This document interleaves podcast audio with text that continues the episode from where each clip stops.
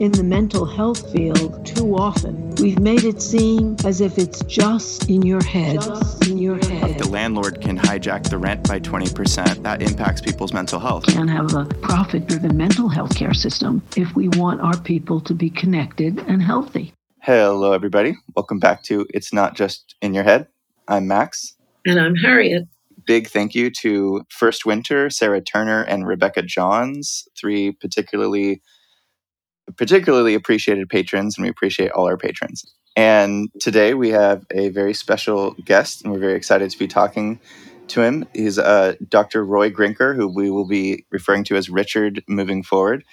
And he is, um, so for me personally, I, I have a, my undergrad in college was cultural anthropology. So I just have this like, yay, I'm so happy to be talking to an anthropologist kind of vibe myself just so uh, folks can. Oh, and if you listen to two episodes ago, we were talking about some of the concepts from his book, which we'll discuss more in a moment. But so, um, so Richard's area of expertise includes psychological and medical anthropology, uh, disability, stigma, autism, ethnicity, and nation- nationalism, hunter gatherers, and the areas of the world that he focuses most on are Africa, which is a continent, but Africa and Korea. And um, yeah, he's he's a cultural anthropologist, which we don't tend to just as a sort of editorial note here.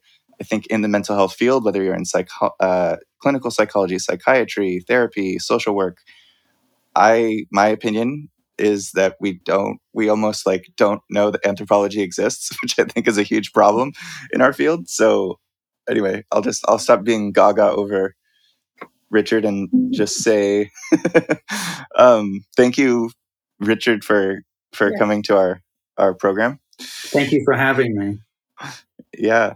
Um, so yeah, we have a, a series of of questions for you, but I don't know if you wanted to like if there's any kind of opening things you want to say, if we should just jump into it. Well, I think that I would um, just like to tell people that this is written for a general audience, that it's mm-hmm. supposed to be accessible. Uh, though I'm a professor, uh, I, am at the stage of my career where I'm starting to write for uh, a bigger group of people.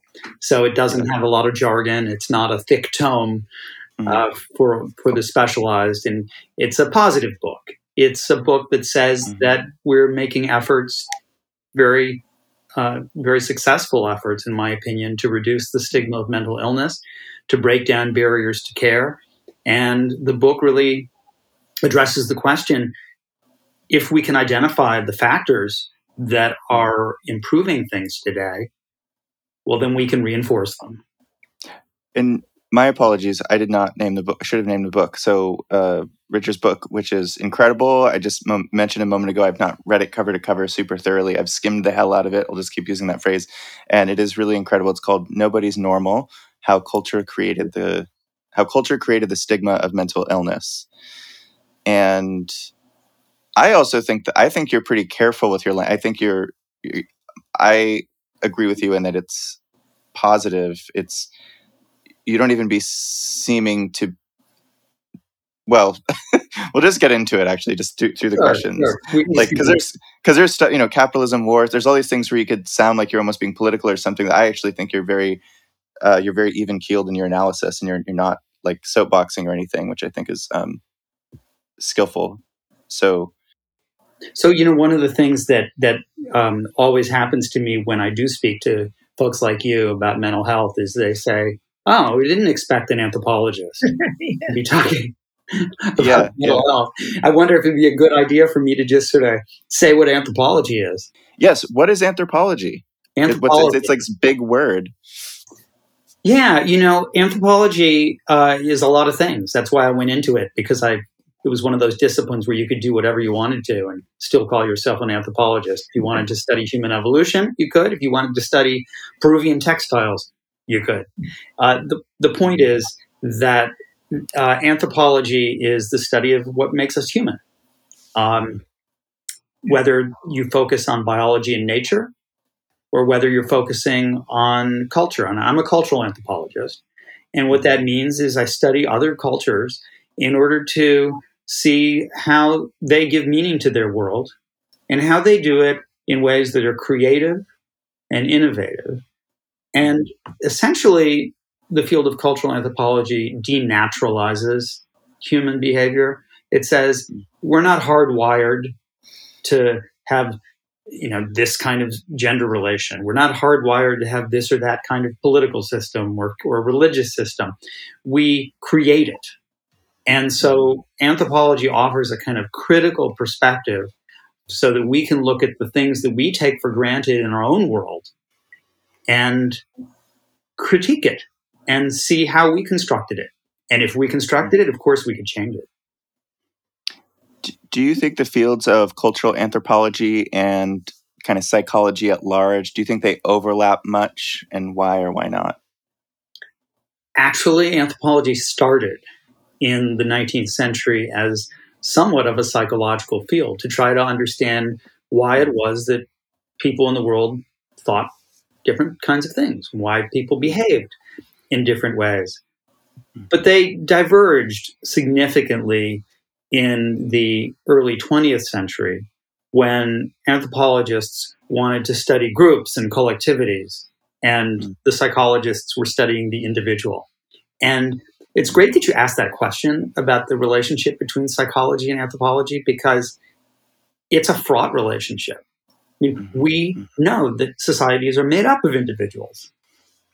And we know that individuals think and behave in ways that their society teaches them. And so there's always this complex relationship between the two that we're struggling with, between the individual and the collectivity. It's a, it's a, mm-hmm. but it's a very productive tension. Mm-hmm. It's what makes our field so interesting. Okay. Here's a, a thought experiment question for you. So, 1,000 years ago, like we're going back in time a thousand years, we're going to a totally randomly selected non European culture where the following so called disorders present schizophrenia, bipolar 1, autism, narcissistic personality disorder? Well, great question. uh, we don't know uh, what kinds of emotional distress and what kind of symptoms existed in the past. Um, but what we do know is that every society has a way of conveying emotional distress. Every society has a way of conveying mental illness. Let's just take a single example of the stresses of war. In World War I, soldiers expressed their traumatic experiences and they, they responded to great emotional stress through physical symptoms. They didn't describe their distress emotionally. They didn't say I'm anxious, I'm depressed, I'm sad, I'm, I'm I've lost interest in my hobbies or whatever. They they said things like I can't move my arm, or they walked in strange ways, or they were mute, or they even had impaired hearing or vision. Now these people experienced the stresses of the war in a way that made sense to them and to the doctors to whom they were describing it. Sigmund Freud said that there was something called the sense of symptoms that you're not going to experience any kind of feeling unless it's experienced in a way that makes sense to you and the people around you. So you go a few decades later to World War II, and people are saying they're anxious and they're they're they're scared and they're having nightmares. Those are probably the same stresses of war, but they are differently expressed because of a different time period. So if you go back 5,000 years, yeah, there will be people with all kinds of mental illnesses. But we don't know if they would look like the way mental illnesses are today. So in your book, there are three sections with kind of subchapters. It's capitalism, wars, and I think mind and body. Is that correct? Yeah, that's correct. So the first, so like uh, the first third is about kind of capitalism's influence on this whole thing. So, I mean, what's did capitalism create mental disorders as we understand them? Uh, what what's the role? Why why did you spend so much time talking about capitalism and its influence on our conceptualization of mental illness and such? Well, I think we could substitute the word society for capitalism as well. The mm. point is mm. that in any society, the values and the ideals that people hold at any particular moment in history are going to shape the way in which we value or devalue others. Mm-hmm. And it just so happens that we live in a capitalist society. So if we're going to understand the way in which we think about human suffering, the way in which we think about what's shameful, what's valued, what's not valued, it makes sense to look at capitalism. There's no way you can live in a capitalist society and not have capitalism pervade so many of the ways that we think and feel, uh, which is something, of course, that has become called neoliberalism. There are a lot of people who think neoliberalism is a pejorative word. I don't particularly find it pejorative. I think it's descriptive. It means the way in which ostensibly non economic phenomena become defined or given meaning with an economic logic. As when in my own university, we give more money to the chemistry department than the English department because scientists bring in more money. Or when you have charity navigators telling you, don't donate money on the basis of your emotions or your interests. We're going to tell you which charity gives you the most bang for your buck. And if you're not satisfied with the outcome of your charity, we'll give you your money back. Um, mm-hmm. so it makes sense also to look at how sickness is thought of in capitalist terms. Mm-hmm. And what capitalism did was it created such an ideal for productivity that individuals who were disabled in any way, whether mm-hmm. physically or mentally, were often brought to new asylums in the 1600s and the 1700s, whose mandate was to care for the idle, the people mm-hmm. who did not live up to the ideal of being productive and independent, autonomous, responsible, accountable to themselves, and so on. And then, once they're in these asylums, for the first time, you've got a huge group of people with disabilities that are lumped together that had never been together before. Yeah. And all of a sudden, scientists have these large numbers and they could start to make typologies. And they're like, okay, so we've got criminals, we've got the insane, we've got the sex worker, whatever, the beggar, whatever it might be. And so capitalism didn't create mental illnesses, but it created the conditions in which human suffer, certain kinds of human suffering could be conceptualized and in which scientists could develop the idea that there were certain kinds of illnesses that were distinctly physical and those that were distinctly mental. So, is the DSM an objective and scientific document and or to what degree was it born out of a cultural, economic and political context? Well, the answer to your first to the first part of your question is yes and no. I mean, yes, it is an objective document to the degree that it reflects the consensus of the American Psychiatric Association and perhaps, you know, majority of mental health professionals in the United States. But it is a cultural document. It's a historical document. It's one that is not written in stone. The frameworks in the DSM, the patterns of behavior, the constellation of symptoms are all created at a particular point in time. So if we look at the, the DSM 1, the DSM 2, they were very psychoanalytic. They talked about uh, unconscious reactions to environmental stressors because that's how we thought about uh, mental illnesses. Um, hmm. today, actually, causes are removed from the DSM, with the exception of a couple of things like grief and mourning and post traumatic stress disorder. Uh, really, the, the document is, is, is merely descriptive as opposed to, to having any ideology within it. Um, mm-hmm. but also, the, the, the ideas change. Today, we have the idea of a spectrum. And so, you know, if you go back to the DSM 4, you either had a mental illness or you didn't. It was this or mm-hmm. that. And now we have this idea of a spectrum where we can sort of move along a spectrum. And at some point, we may cross over into that area where, for example, sadness becomes depression or, you know, shyness is actually autism. and it can capture the dimensions and dynamics over time of of a particular set of behaviors.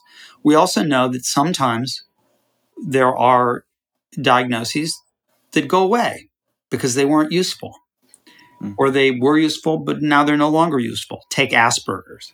Asperger's mm. was incredibly useful at a time when we really needed a less stigmatizing word for autism for those people who were who had symptoms of autism but were verbal and had no language delay. Mm. But Asperger's did its work. It helped to destigmatize autism, helped to reframe autism along a spectrum, and now we don't need it anymore. But it's not because there was any new mm. scientific discovery. It's that it did its job and now we don't need it it seems like the the culture the culture decided that it wasn't culturally helpful anymore to frame um, phenomena that way. Well, you know, the, the, I should say, I should add to this too, Max, that you know the the doctors would say, "Oh, well, we we got rid of it not for cultural reasons, but because it just turned out that even the best neuropsychiatric testers couldn't reliably distinguish between the subtypes of autism."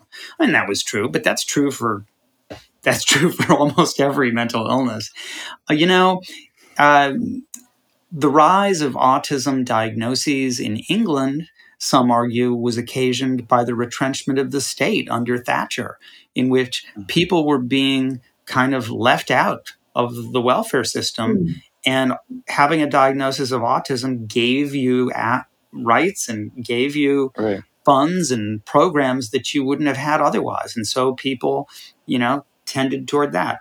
I also tell um, examples, give examples in Nobody's Normal of how symptoms can change through the diaspora. So when Hmong refugees who experience horrible um, suffering in, in the um, Cambodian genocide, uh, when, when, they came to the United States, they didn't report nightmares or flashbacks. I mean, those are kind of classic symptoms of PTSD. Right. They didn't report them at all, and the doctors wondered why. Isn't this interesting? Then the doctors asked them, hmm. this is at Harvard Medical School, uh, if they had nightmares or flashbacks. And they said yes but they never reported them themselves. Why? Mm. Because they thought those were things you would tell a religious leader or a shaman. Mm. They didn't yet see that as part of this pattern that constituted PTSD. But the next doctor they went and talked to asked about their symptoms. They said, Yeah, I have nightmares and I have flashbacks because right. they had now learned how to conceptualize their suffering in a way that had meaning for this new society they were in. It also really is indicative of what you're saying, Richard, that every year the opposition mounts to the DSM, which has no ideological explanations, and also changes so that behavior is introduced so that it's less medicalized, so that gambling is now in there, and gambling is not a physical thing. Right, right. And so that it's slowly eroding from the kind of medical model that plugs into a drug so conveniently that it used to be because of political pressure and cultural pressure, which I think proves your point beautifully. You know, I think that um, there is always going to be opposition to any framework that a group of experts produces. Yeah. Um, and it's never going to fit like a glove because society always changes. You know, I, I kind of see a parallel to the, um, you know, in the, in the educational system, right, uh, where people have all kinds of diagnoses that don't fit the DSM criteria, mm-hmm. but that's because the school has only certain programs, and you give the student the diagnosis that will benefit the student the most. Mm-hmm. So my daughter didn't get an autism diagnosis until in her school system until she was in the fifth grade, though she'd been diagnosed when she was two. Why? Because the school she was in didn't have an autism program. So she had all kinds of other diagnoses. A diagnosis is only as good as the benefit that it provides. Hmm. Actually, on that note of autism, because I wanted to see if I understood this correctly, there was a really powerful passage, unless I misinterpreted it, but it was about um, the prevalence of autism in South Korea in a, mm-hmm. a kind of long, like five six year study or something that you and colleagues mm-hmm. did. Yes, that you that if I remember this correctly, and you can correct me if I'm wrong, the there were you you guys found that there was roughly the same prevalence within the U.S., give or take maybe a few percentage points, except that the there was almost no diagnostic or treatment approach in the way that the West would conceptualize it, like get in, assess, diagnose, set a treatment plan, except that the culture had this is this was my read a more accepting and adaptive and maybe in quotation marks treatment um, of of um, what we would call autism as a as a diagnosis that y- you guys were finding that I mean some people were just sort of left out. They were really miserable. It like was not a fun thing for them. But you mentioned something called matchmakers in Korean culture and just that there were elements within the culture that sort of um, how would I put it? Like like the culture sees the problem of people who maybe are like different or are suffering in a in a way that you could categorize but the treatment is cultural rather than say like medical or professionalized. But i don't know is that read of that section accurate or did i miss something there? no i think i think it's accurate. I think what i would add to it is just how um, much of a disjuncture there is between what a society wants to see and what a group of experts coming from another society see when they enter mm-hmm. into it. So, I mean, here's the thing in South Korea, autism was rarely diagnosed when we started our epidemiologic research in the early 2000s.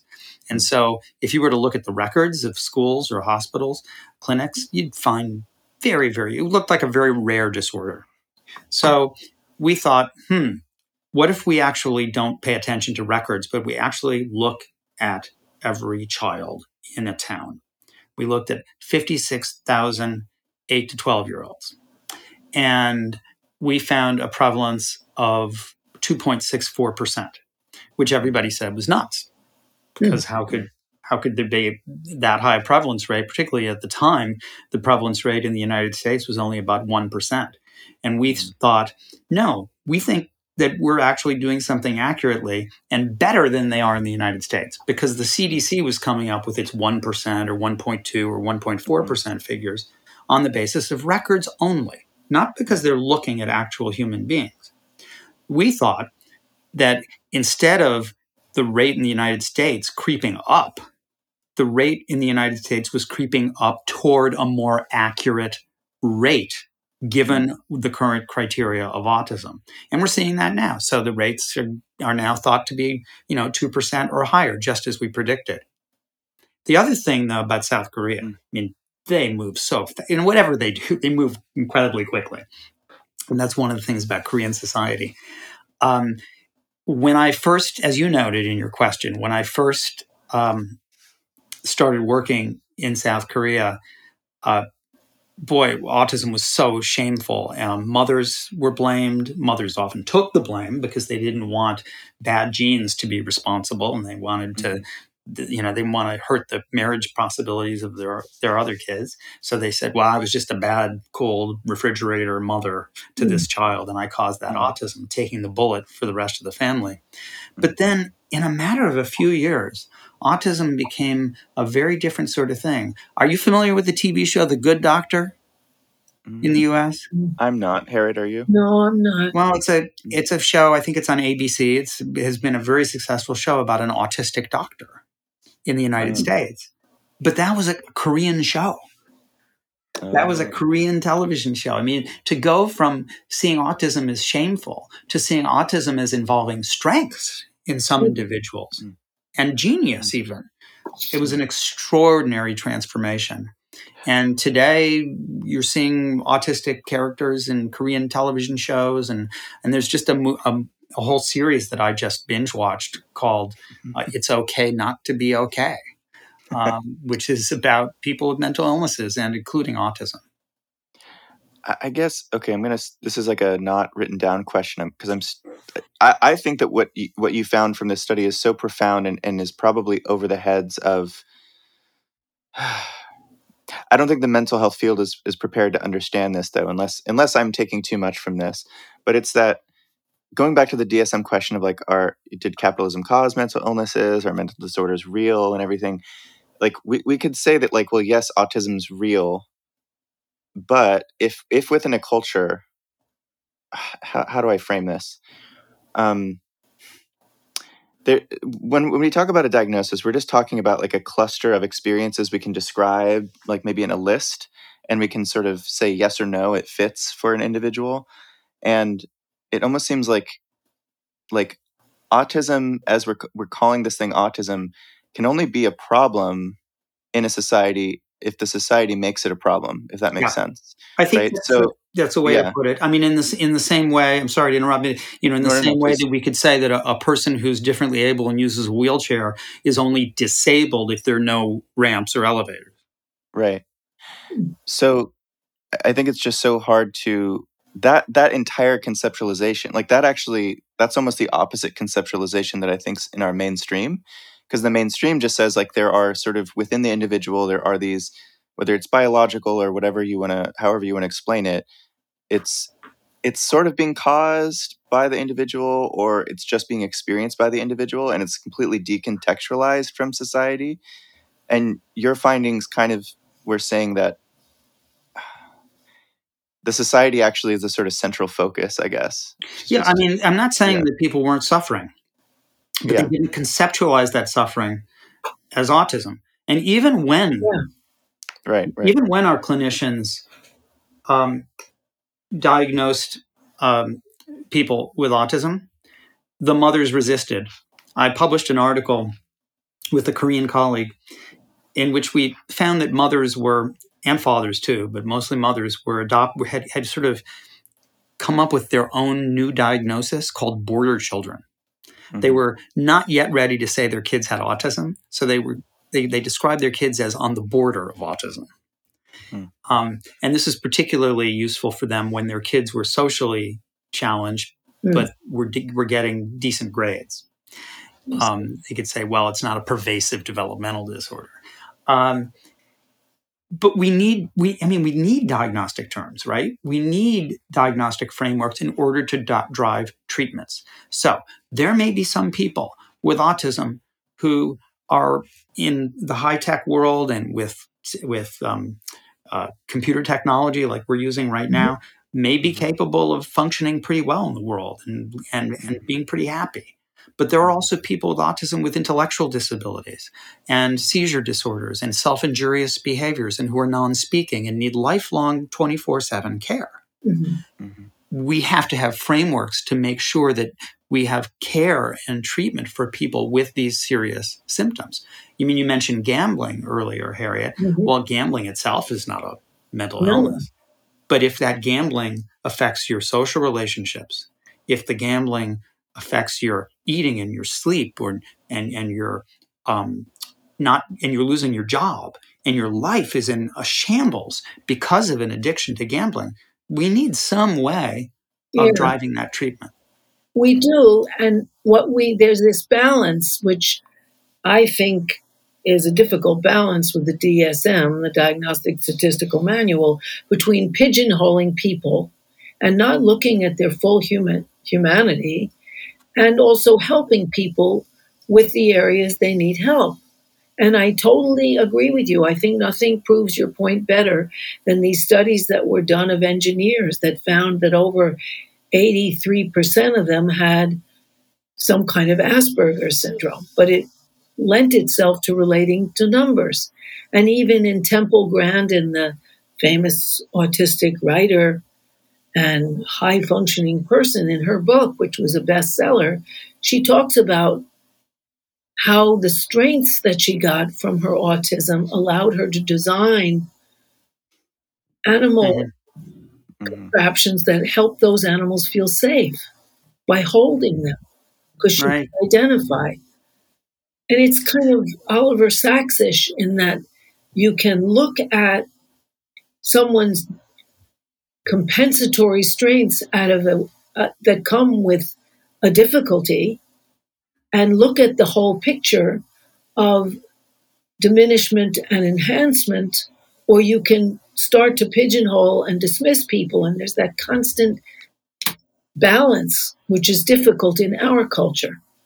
You know, I think a related point to this is just how often medicine in general seeks to characterize us in terms of numbers and images mm. um, and not look at the full experience you know uh, you can't see experience under a microscope right you yeah. can't you can't count it and uh, and quantify it and um, you know i think that the important thing to emphasize about the way in which we've been addressing the stigma of mental illness is by is by seeing people's um, full lives and also seeing the experiences of people moving along a spectrum and ident- and saying you know we're all nobody's normal. Title of my book you know we're all on a spectrum somewhere and we're going to move along it. And it's not going to be static. Uh, we are going to be shaped by our childhood and our professions and our social relationships and by things that are not even under our control, like a global pandemic or, you know, which president somebody voted for. Mm-hmm. And um, we are going to be subject to more factors than we can ever imagine uh, could be accounted for in a categorical checklist in a medical manual. I, I got a, a. I also think that uh, you know, I'm thinking of a phrase. My father was a professor of pediatrics, and I think he said it really well because he said the hardest thing to teach the pediatric medical students is that's a child. It's not a disease.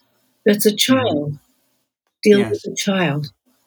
Mm-hmm. Yeah, I think the same is true with with Alzheimer's. You know, when somebody's care, caring for someone with Alzheimer's, and and the doctor shows them a a brain image or a brain scan. But you know, is it is the brain scan my mother? Is the brain scan my father?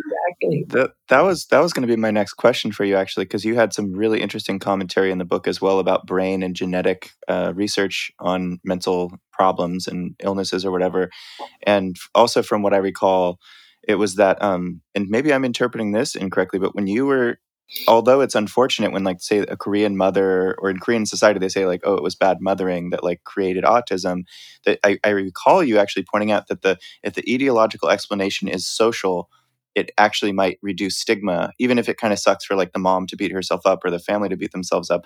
But but that from your research once we start talking about well it's a genetic problem or it's a brain problem or it's a sort of biological mechanical problem although it appears to be very scientific because look, we have brain scans, look, we have these molecular biological fancy things that, you know, technology and smart scientists can show you the numbers or whatever that you I think you were saying that uh, stigma actually tends to increase. Like I think I think it was maybe yeah, for yeah. You're, you're absolutely right.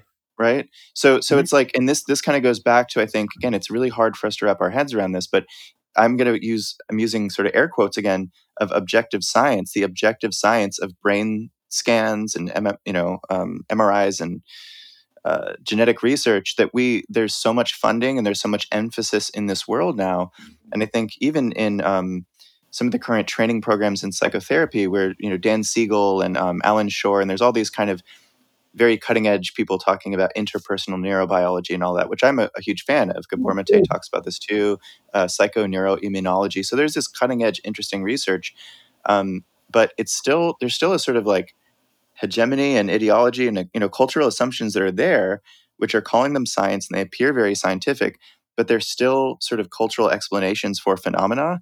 Yeah. And the and the outcome may be, as you're saying, that they could be increasing stigma because they're still decontextualizing context by explaining well, things through brains. Yeah, yeah. I mean, so look, the, the intention is good, right? How yeah. do we reduce stigma? And the leaders have said we reduce stigma by making mental illness an illness like any other illness. If you mm-hmm. had a broken leg, you go to the doctor. If you have a mental illness, go to the doctor. Um, mm-hmm. But there are a lot of problems with that. I mean, mm-hmm. first of all, the brain is far more complex than a broken leg. Um, yeah. Secondly, most medicine actually does not involve treatment through objective measures. The most common symptoms that people have when they go to doctors are fatigue, nausea, headaches, diarrhea. And there's usually no specific medical finding.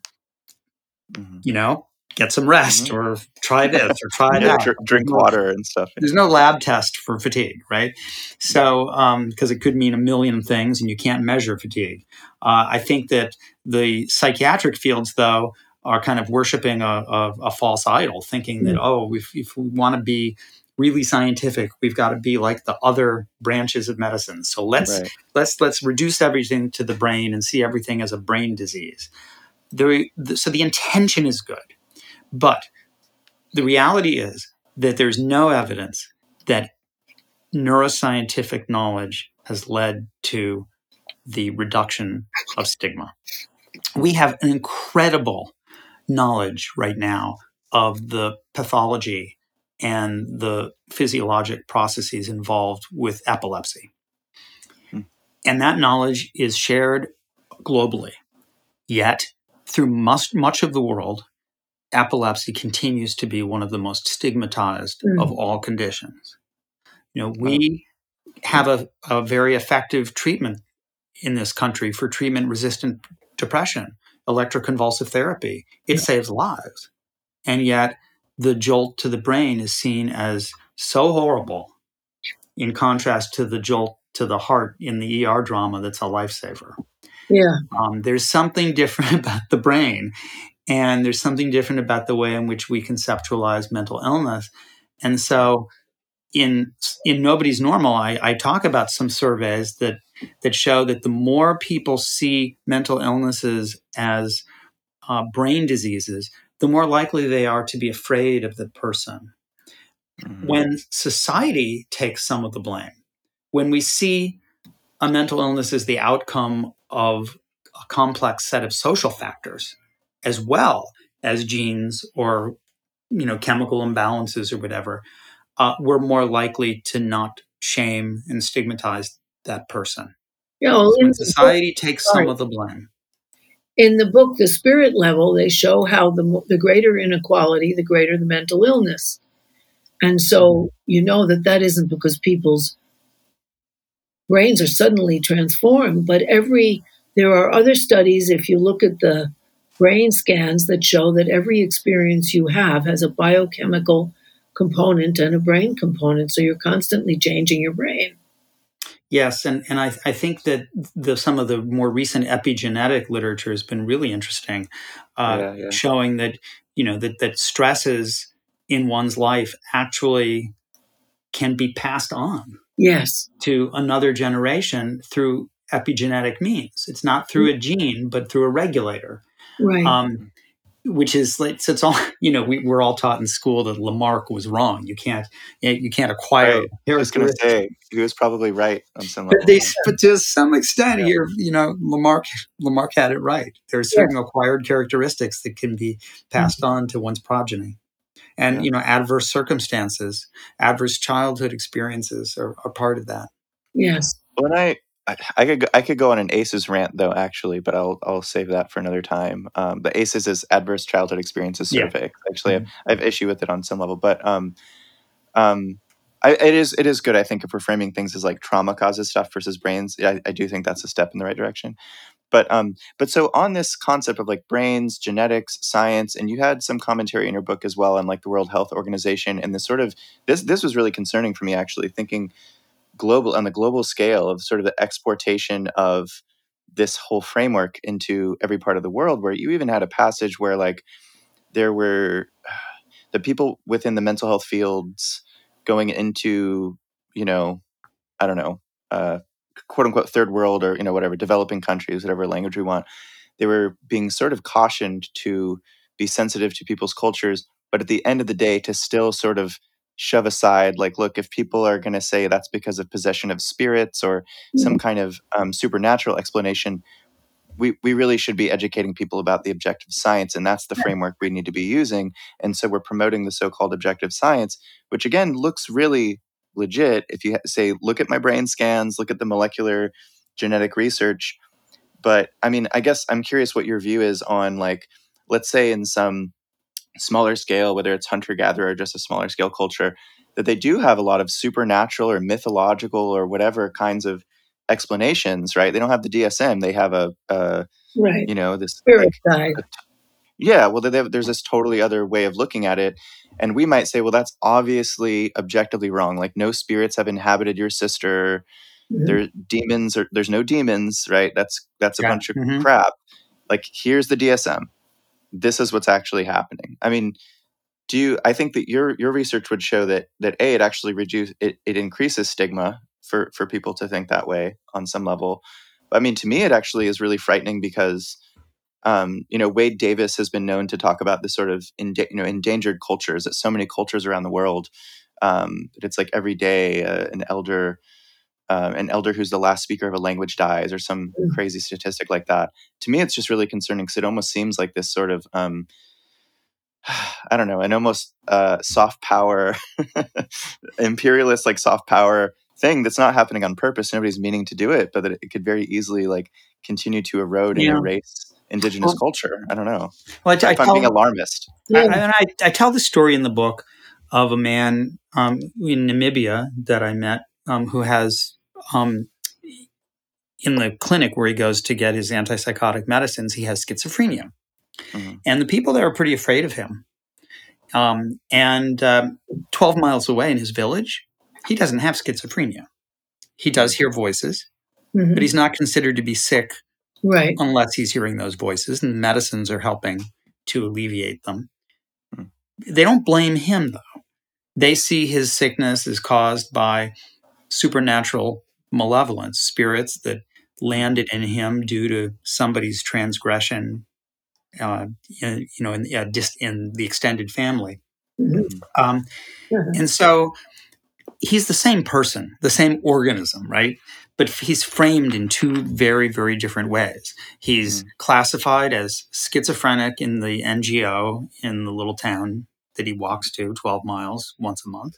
And then in his village, he's seen as somebody who sometimes is quote unquote crazy, their version of that word, but most of the time isn't Mhm. and he's not branded for the rest of his Right. life with this label. Um, so, so the, the the other issue is that when we start to conceptualize people's emotional suffering as brain diseases, it's a lot harder to see the political aspects of their existence, how their um, population displacement, you know, or how their poverty, or how environmental degradation, or other kinds of things might be affecting them. And it just doesn't make sense to a lot of people in the world. I talk about uh, uh, the work uh, that's been done in in uh, Brazil uh, with very poor populations, where people are willing to accept the idea of ADHD, but they're not willing to accept it as a brain disease they're only willing to accept ADHD in children is, if it's at least partly explained by the fact that they're poor and discriminated against are, and are feeling constant stress Mhm. of mortality, of being um, displaced, of being robbed and hurt or murdered.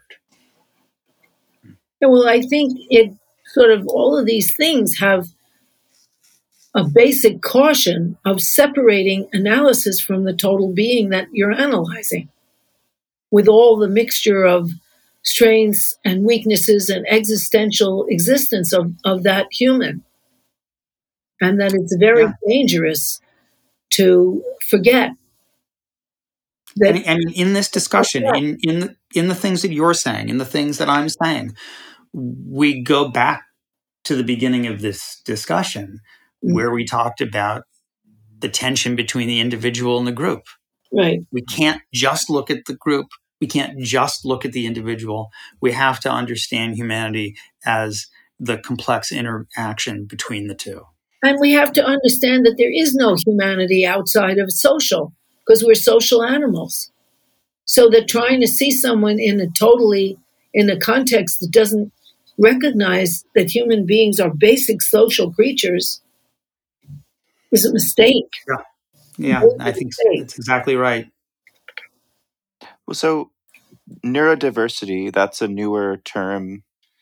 And you have, you mentioned your daughter, Richard, um, being on the autism spectrum. And I'm I wonder how you feel about the term and the concept. It seems like it's a bit of a movement on some level. I mean, does it give you hope? Do do you think it's a sign of um, maybe wider, um, you know, a way of like contextualizing internal experiences? Is it is it the right direction? Is it not? I think it's the right direction because I think it fits with um, movements to also expand our ideas about what constitutes a meaningful life, what constitutes a meaningful sexual life. I mean, increasingly, people are, um, young people are much more fluid in their sense of, of self, um, being LGBTQ. And um, I think that what the neurodiversity movement has done is it has really kind of spearheaded the transformation of mental illness, cognitive and behavioral differences into the spectrum mm-hmm. where we understand much more the kind of complexity that you know you Harriet we're, t- we're, talking about just mm-hmm. a second ago i do know that there are people who don't like the neurodiversity movement if neurodiverse means no treatment, no help. That, mm. oh, you're just a little different, fine. But then what about my child who needs lifelong 24 7 care? Right. Hmm. Then are they left behind? They can't be seen as neurodiverse, right? Because they really need intervention and care. Well, mm. I'm of the opinion that neurodiversity is a tide that can raise all boats. Yes, me too. If you know, if the person, a student comes to me and says, "So, I've got PTSD from my econ class," or, or, or somebody who's socially awkward says, "Yeah, I'm a little autistic," or someone who's a neat freak says they're a little OCD. I don't really think that they're ignorant of the seriousness that those conditions can can index. I'm, I'm, they're not they don't really think they have PTSD, like in the sense of meeting the DSM criteria. But what happens then is that as these words become used more freely and colloquially, we disarm them.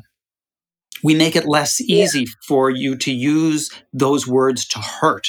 So that when the mother or father of a person who is severely autistic uses the word autism, that word autism is understood more, it's mm-hmm. less stigmatizing. It's less shameful. It's less enigmatic.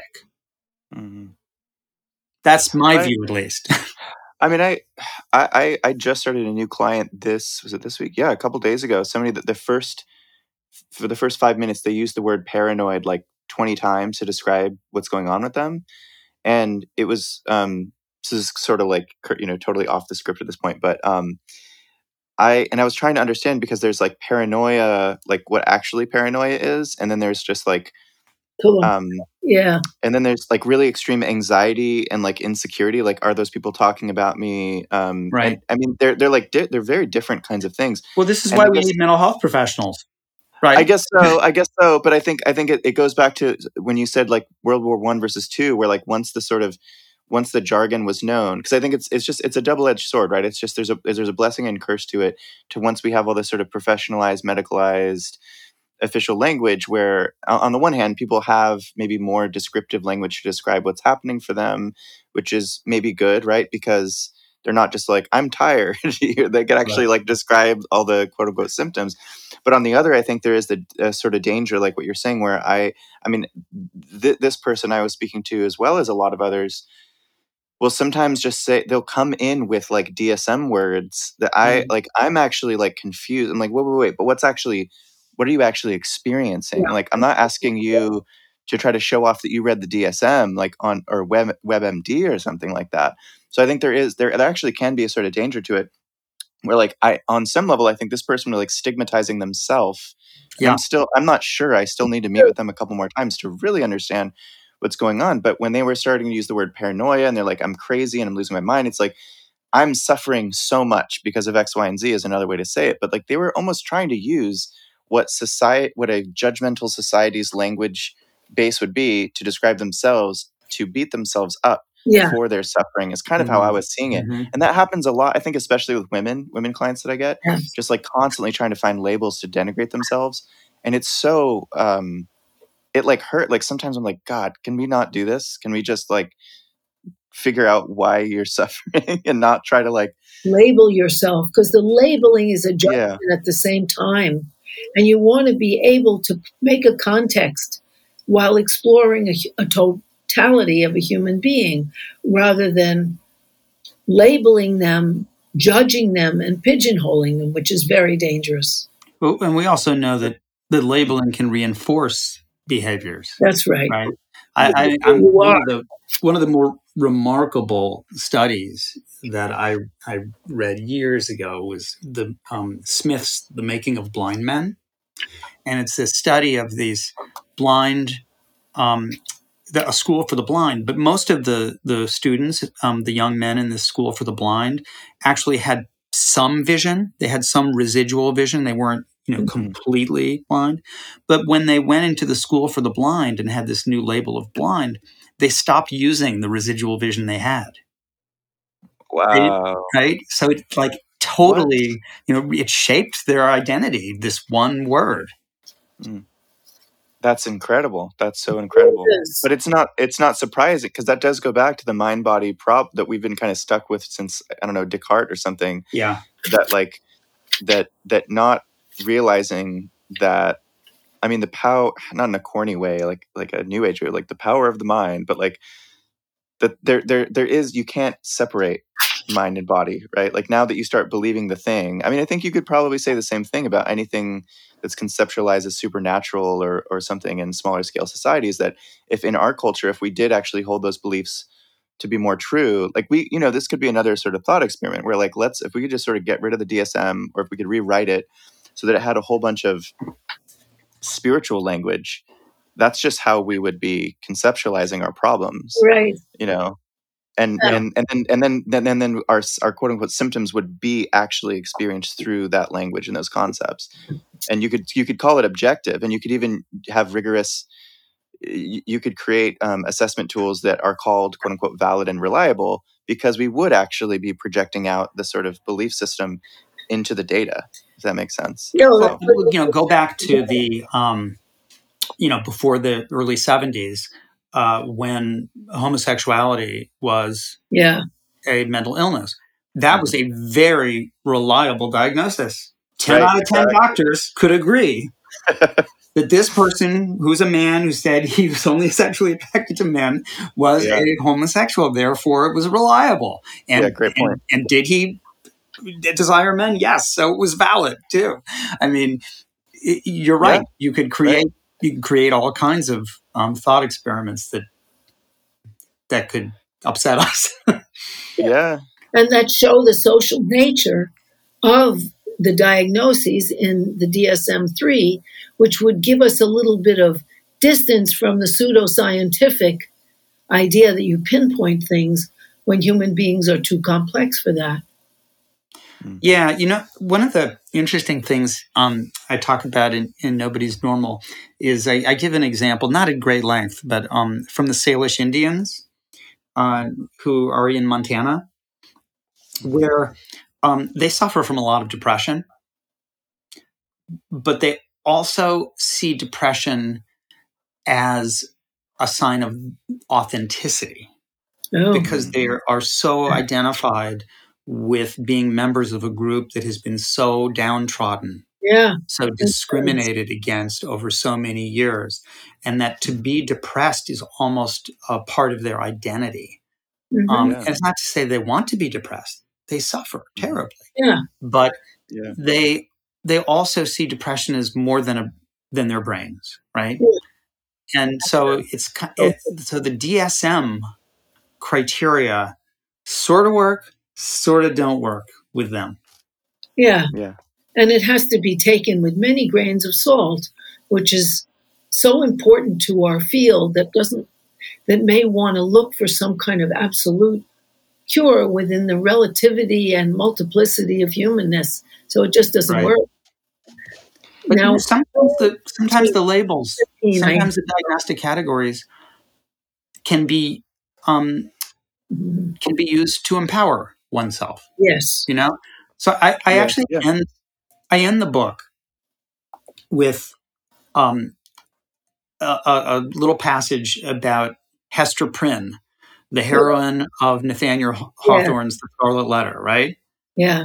And say, well, what does an 1850 novel about adultery among the Puritans have to do with reducing the stigma of mental illness? Well, uh, it has a lot to do with it because what happens at the end is that she comes back after kind of being in exile for years and years, and she's still wearing the A, the letter A on her blouse.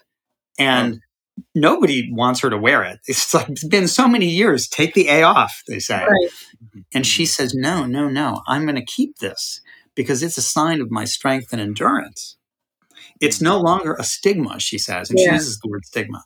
It's Mhm. it's a um, it- it's a sign of my my endurance. And by taking ownership of that word adultery, she kind of redefines it for herself. Yeah.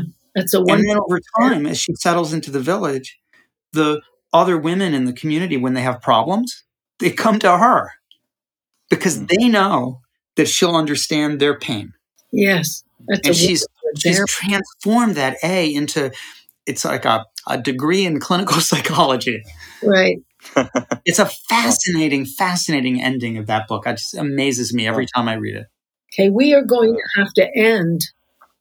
Okay. At least Okay. I am. So I want to say goodbye Okay. and thank you, Richard. Well, thank Yeah, you so much. It's been so fun talking to you. wonderful Yeah, this was to you. so so, so great. Thank you so much. Um, I'm I'm doing like these bowing uh, gestures of uh, appreciation. Me. Anthropologist. Thank you.